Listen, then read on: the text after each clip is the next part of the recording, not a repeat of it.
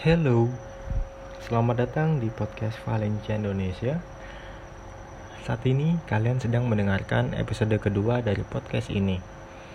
Bersama gue Prasetyo, saat ini di episode kali ini gue bakal uh, ngomongin, gue bakal ngebahas pertandingan yang dini hari tadi barusan digelar yaitu pertandingan pekan kedua atau hornada kedua La Liga antara Celta Vigo melawan Valencia. Sebelumnya di pertandingan pertama atau pertandingan pembuka, Celta dan Valencia sama-sama gagal menang. Celta kalah 1-3 dari Real Madrid dan Valencia seri 1-1 melawan Real Sociedad di kandang sendiri di Mestalla. um, di pertandingan ini juga Kokelan nggak bisa main karena sebelumnya uh, mendapat kartu merah dan Carlos Soler yang harus absen akibat cedera yang dia dapat saat sesi latihan sebelum pertandingan ini. Dan berita yang gue baca Carlos Soler harus absen setidaknya selama setidaknya 6 sampai 8 pekan. Um, sekitar dua bulan ya se sekitar dua bulan Carlos Soler harus absen dan ya uh, sayang banget uh, Carlos Soler harus absen dengan uh, dalam waktu yang cukup lama. Ya semoga aja Carlos Soler bisa cepat sembuh dari cederanya dan bisa bermain lagi tentunya bersama rekan-rekan satimnya di Valencia. Ya, eh, di pertandingan ini Marcelino dengan formasi andalannya 4-4-2 menurunkan Cilesen sebagai kiper, Piccini, Garay, Gabriel, dan Gaya di lini belakang. Sementara di tengah Daniel Was yang menggantikan Carlos Soler. Lalu ada Parejo, Kondogbia, dan Guedes di, di sayap kiri. Di lini depan, uh, Gamero kembali main lagi dan berduet dengan Maxi Gomez. Maxi Gomez ini merupakan uh, mantan pemain Celta yang uh, baru aja dibeli sama Valencia di bursa transfer musim panas ini dan langsung diberi kesempatan untuk melakukan debut melawan uh, mantan timnya di kandang mereka sendiri di Balaidos. Ya menit-menit awal babak pertama seperti biasanya ketika Valencia melakukan uh, pertandingan tandangnya Valencia um, bermain bertahan. Lebih banyak bertahan lebih uh, lebih sabar untuk menunggu peluang untuk melakukan counter attack dan um, membuat Celta uh, lebih menguasai jalannya pertandingan lebih uh, menguasai uh, bola sampai sayangnya di menit ke 15 Toro Fernandes mencetak gol bermula dari umpan yang dilepaskan oleh Denis Suarez di sisi kiri. Sepakan Toro Fernandes berhasil menaklukkan Cilesen sehingga Celta unggul 1-0 dan semenjak gol pertama tadi uh, Valencia mulai berani tampil menyerang mulai uh, berusaha untuk uh, menyamakan kedudukan uh, sampai di menit ke 25 uh, Daniel Was uh, sorry uh, di menit ke 28 Daniel Was mendapat peluang. Namun sayang uh, sepakannya uh, masih mengenai Mister Gawang yang dijaga uh, Ruben Blanco kiper Celta. sejak saat itu sampai um, uh, menit-menit akhir pertan uh, menit-menit akhir babak pertama uh, Valencia uh, mulai meningkatkan intensitas serangan mulai uh, uh, bisa mengurung uh, pemain-pemain Celta namun sayangnya uh, skor masih nggak berubah masih 1-0 untuk keunggulan Celta di babak pertama. Dan di babak kedua uh, Marcelino mulai memasukkan uh, beberapa pemain untuk um, mempertajam lagi serangan-serangan uh, Valencia. Di antaranya uh, Marcelino memasukkan Rodrigo yang menggantikan Maxi Gomez kemudian Ferran Torres yang masuk menggantikan Piccini. Tapi sayangnya uh, masuknya kedua pemain tersebut masih um, belum bisa memberi perubahan yang diinginkan oleh Marcelino. Sampai di menit ke-90 um, Celta mendapat peluang emas Celta mendapat hadiah penalti dari pelanggaran yang dilakukan Garay dan Denis Suarez yang maju sebagai penendang penalti gagal. Ya uh, Denis Suarez gagal menaklukkan Cilesen atau uh, bisa dibilang Cilesen uh, berhasil menepis tendangan penalti dari Denis Suarez yang di episode sebelumnya uh, gue ngomong kalau Cilesen ini adalah salah uh, bukan salah satu adalah kiper yang nggak punya keberuntungan dalam menghadapi uh, tendangan-tendangan penalti. Tapi um, da data dari Opta uh, Opta Jose ini menyebutkan kalau um, tunggu tunggu tunggu um, sebentar ya uh, ya ya Jasper Cilesen uh, berhasil um, menepis untuk pertama kalinya dalam 13 uh, penalti yang dia hadapi selama karirnya di kompetisi liga yaitu uh, La Liga dan Eredivisie atau Liga Belanda. Jadi um, data dari Opta Jose ini uh, menyebutkan kalau di pertandingan ini uh, ini merupakan um, keberhasilan Cilesen yang pertama kalinya untuk menepi uh, dalam hal uh, menepis tendangan penalti setelah sebelumnya uh, pada kesempatan pada 13 kali kesempatan dia menghadapi penalti di Belanda maupun di Spanyol. Belum ada satupun yang berhasil. Ya um, uh, bagus buat Cilesan ya ini semoga ini menjadi uh, uh, salah satu tanda uh, kemajuan buat dia. Salah satu uh, apa ya um, mental booster buat uh, Cilesan uh, untuk menghadapi tendangan-tendangan penalti sebelumnya karena uh, sebelumnya juga di pertandingan pertama um, Celesan juga gagal uh, menepis tendangan penaltinya Yarzabal di menit 100. Nah, um,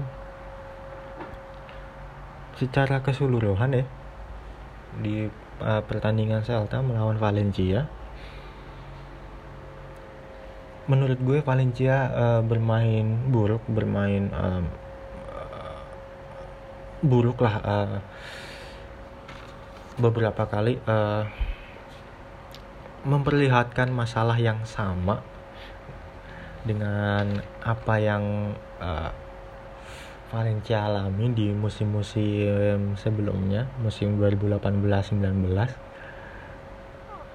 Lini bela, lini depan, sorry, maksud gue lini lini depan, lini depan um, masih bersalah, masih bermasalah dan um, ini uh, memperlihatkan kalau uh, masalah ini belum ditangani, belum di diselesaikan dengan baik oleh Marcelino ya.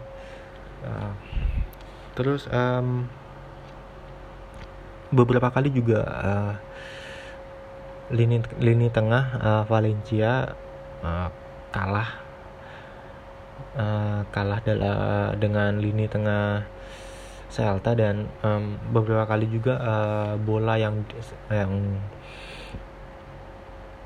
diberikan dari uh, lini tengah ke lini depan uh, setelah bisa dengan mudah dipatahkan oleh pemain-pemain Celta. Bisa uh, mudah dibaca oleh pemain-pemain Celta.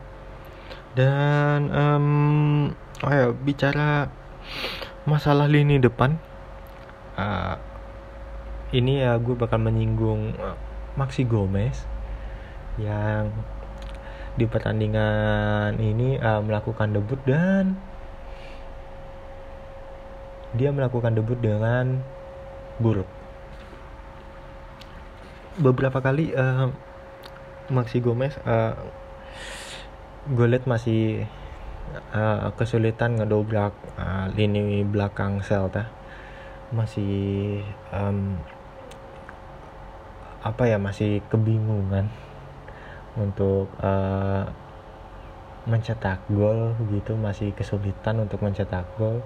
Begitu juga dengan Gameiro. Beberapa beberapa beberapa kali uh, mendapat peluang namun uh, terbuang dengan gitu aja. Jadi ya um, ini merupakan debut yang uh, begitu uh, buruk buat Maxi Gomez. Dan ya semoga ke depannya Marcelino bisa um, bisa memecahkan masalah inilah karena uh, masalah ini udah dari uh, musim lalu uh, muncul dan sampai sekarang sampai musim baru uh, dimulai musim 1920 dimulai uh, masalah di lini depan sama penyelesaian akhirnya itu masih masih belum uh, ditutupi gitu. Uh, padahal uh, udah beli Maxi Gomez udah um, mengorbankan satu Mina. Cuma ya uh, masih belum menjadi uh, apa ya masih belum menjadi suatu jawaban dari uh, lini um, permasalahan lini depan Valencia dan ya semoga uh, di pertandingan-pertandingan selanjutnya Marcelino uh, bisa menyelesaikan masalah ini secepatnya. Dan ya uh, pastinya uh, Valencia juga uh, kembali meraih tiga poin setelah uh, sebelumnya di uh, termasuk di pertandingan ini dua kali uh, Valencia gagal meraih kemenangan ya. Dan dari tim lawan uh, gue ngelihat um, pemain-pemain Celta uh, Joseph Aidu um, Joseph Aidu ini back tengah Celta uh, dan dia merupakan pemain baru ya ya dia merupakan pemain baru uh, yang berhasil Celta beli dari klub Belgia KRC Genk kalau nggak salah. Dan penampilannya uh, dini hari tadi uh, cukup solid cukup um, tangguh mengawal pertahanan Celta. Beberapa kali juga Aidu uh, berhasil uh, menghalau umpan-umpan berhasil memblok uh, serangan-serangan Valencia dan berhasil juga uh, mematikan pergerakan-pergerakan dari striker-striker Valencia um, Gameiro, Maxi dan Rodrigo yang baru masuk di babak kedua. Dan yang kedua ada uh, Denis Suarez yang bermain bagus juga. Uh, Denis Suarez uh, beberapa beberapa kali uh, berhasil merepotkan lini pertahanan Valencia. Bermain di sisi sayap kiri penyerangan Celta. Uh, dia berhasil merepotkan lini perlahanan Valencia dan um, kalau dilihat dari pertandingan ini um, bisa terlihat jelas uh, alasan kenapa uh, Marcelino um, ngebet banget waktu itu uh, untuk membeli uh, Denis Suarez dari Barcelona uh, ke Valencia. Dan ya terjawab sudah uh, Denis Suarez begitu uh, tampil cukup bagus dengan uh, pergerakan-pergerakannya dengan tusukan-tusukannya yang bisa merepotkan Valencia di pertandingan ini dan um, kalau misalnya uh, oh ya um, Cilesan Jasper Jasper Cilesan juga uh, menurut gue tampil cukup bagus juga di Valencia ya di pertandingan ini khususnya. Um, beberapa kali uh, Cilesan melakukan uh, save save yang uh, yang gemilang yang mengesankan.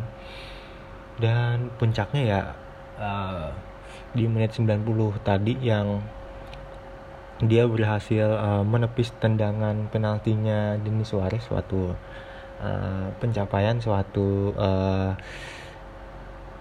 performa yang uh, bisa dibilang uh, mengesankan di pertandingan ini. Dan ya ke depannya ya gue harap uh, Valencia bisa uh, khususnya Marcelino bisa uh, ngebuat perubahan yang yang bisa uh, membawa Valencia kembali menang. Karena um, masalah-masalah yang uh, tadi gue sebutkan yaitu masalah-masalah lini depan yang uh, kelihatan banget. Belum diselesaikan oleh Marcelino uh, di pertandingan-pertandingan selanjutnya uh, harapannya bisa uh, bisa apa ya bisa selesai gitu. Aduh uh, mikir kata-katanya susah banget sih. Ya uh, bisa masalah masalah di lini depan bisa selesai dan mungkin uh, oh ya uh, Ferran Torres Ferran Torres. Mungkin bisa dicoba di pertandingan selanjutnya. Um, oh ya uh, by the way di pertandingan selanjutnya um, Valencia bakal ngelawan Real Mallorca di Honda 3 dan um, Ferran Torres uh, bisa dicoba dipasang sebagai starter atau uh, dikasih kesempatan uh, dari menit pertama di sayap kanan karena um, ketika uh, gue ngelihat uh, susunan formasi uh, susunan pemain Valencia um, gue mulai waktu itu gue uh, prediksi kalau oh ada Daniel Was di kanan uh, sedangkan ada uh, Guedes dan Gaya Guedes dan Gaya di kiri uh, gue prediksi kalau wah oke okay, um, di pertandingan ini Valencia bakal uh, lebih mengandalkan uh, sisi kiri yang dihuni oleh Guedes dan Gaya untuk melakukan serangan dan ya um, ini uh, gue lihat uh, statistik uh, who score uh, menunjukkan kalau Valencia uh, lebih uh, sering melakukan serangan di melalui sisi kiri. Yaitu uh, Guedes dan tempat Guedes dan Gaya uh, bermain di situ dan 45% uh, menurut statistik uh, uh, Valencia melakukan lebih banyak melakukan uh, serangan dari sisi kiri dibanding sisi kanan yang ada Daniel Was dan Piccini di situ dan ya um, pertandingan-pertandingan selanjutnya uh, mungkin uh, bisa dicoba untuk uh, ya uh, kalau menurut gue uh, Daniel Was sebaiknya uh, diistirahatkan dulu lah uh, Marcelino uh, lebih memilih untuk memasang uh, winger atau uh, pemain sayap yang lebih uh, punya punya naluri ofensif gitu punya um, skill untuk uh, melakukan uh, penetrasi penetrasi ke dalam kotak penalti gitu kan uh, dan di Valencia juga pilihannya juga uh, lagi banyak nih kan. Selain Ferran Torres ada Kang In Lee yang bisa juga dicoba di sayap kanan. Kemudian ada Jason Remeseiro uh, Jason Remeseiro ini um, pembelian Valencia pem, uh, pemain baru pembelian dari uh, Levante lebih tepatnya. Um, ya um, ketiga pemain tadi uh, kalau menurut gue harus uh, dicoba untuk uh, apa ya seenggaknya uh, dengan dengan memasangnya uh, salah satu ke, ketiga pemain tadi entah Veranta, Kangin atau entah Jason hmm, bisa ngasih uh, apa ya serangan-serangan serangan-serangan Valencia jadi lebih tajam lagi gitu. Bisa lebih uh, mengancam daripada pertandingan ini sebelumnya di pertandingan Celta ini yang um, uh, lebih banyak uh, fokus pada satu sisi serangan sisi kiri. Dan ya uh, dengan masuknya uh, Ferran Torres ini ya semua uh, kalau sebetulnya kalau di antara uh, Ferran Kangin atau Jason gue kayaknya lebih prefer ke Ferran deh ya. Karena Ferran uh, beberapa, beberapa kali um, uh, di musim-musim sebelumnya juga uh, dipasang di sayap kanan dan penampilannya cukup oke okay. dan ya ya uh, patut ditunggu lah pertandingan-pertandingan selanjutnya apakah um, Marcelino uh, melakukan perubahan-perubahan uh, secara apa ya secara keseluruhan atau um, tetap uh, memasang uh, pemain di posisi-posisi yang uh, di pertandingan pertandingan sebelumnya itu uh, sama gitu. Ya kita tunggu aja. Dan um, ya ngomongin pertandingan selanjutnya uh, Valencia melawan Real Mallorca salah satu uh, tim promosi dari Segunda uh, selain Osasuna dan Granada. Dan pertandingan ini uh, bermain uh, bakalan uh, digelar di Mestaya dan kalau dilihat uh, secara kualitas secara ya uh, dari segi kualitas tim dari kualitas pemain seharusnya Valencia uh, bisa menang dari Mallorca. Apalagi um, pertandingan ini pertandingan uh, lawan Mallorca nanti uh, bermain di Mestalla uh, bermain di kandang sendiri dengan dukungan-dukungan fans yang fanatik seenggaknya uh, itu bisa jadi apa ya? Bisa jadi uh, penyemangat penyemangat.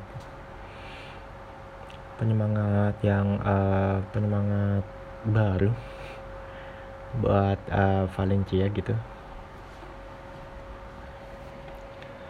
Ada ya kita tunggu aja uh, gimana perubahan-perubahan yang bakal uh, dilakukan oleh Marcelino.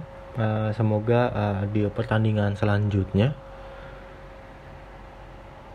uh, melawan Mallorca Valencia bisa kembali memberi uh, bisa mendapat tiga poin. Dan uh, karena uh, sebelum uh, sorry uh,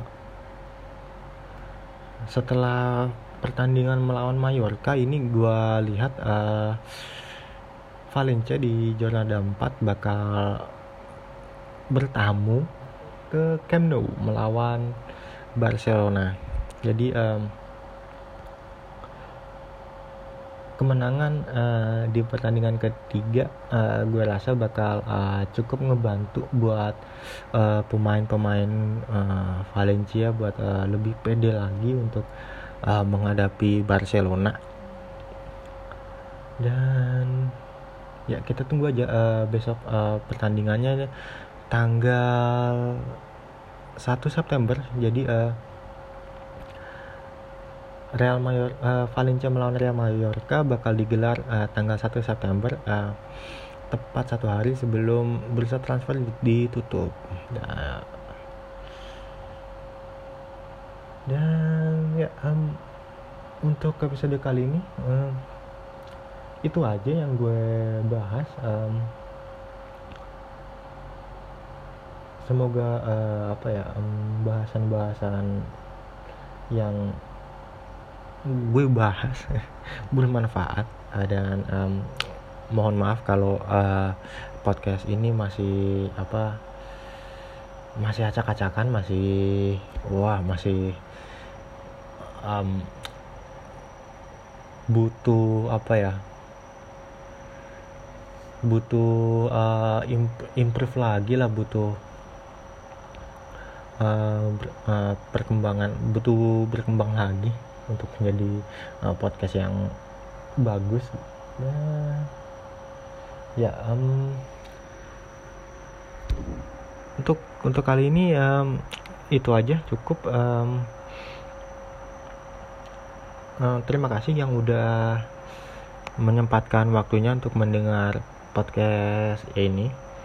Dan um, ya uh, semoga podcast ini bermanfaat.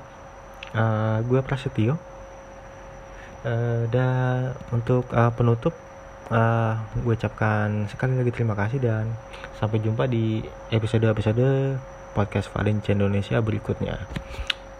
Adios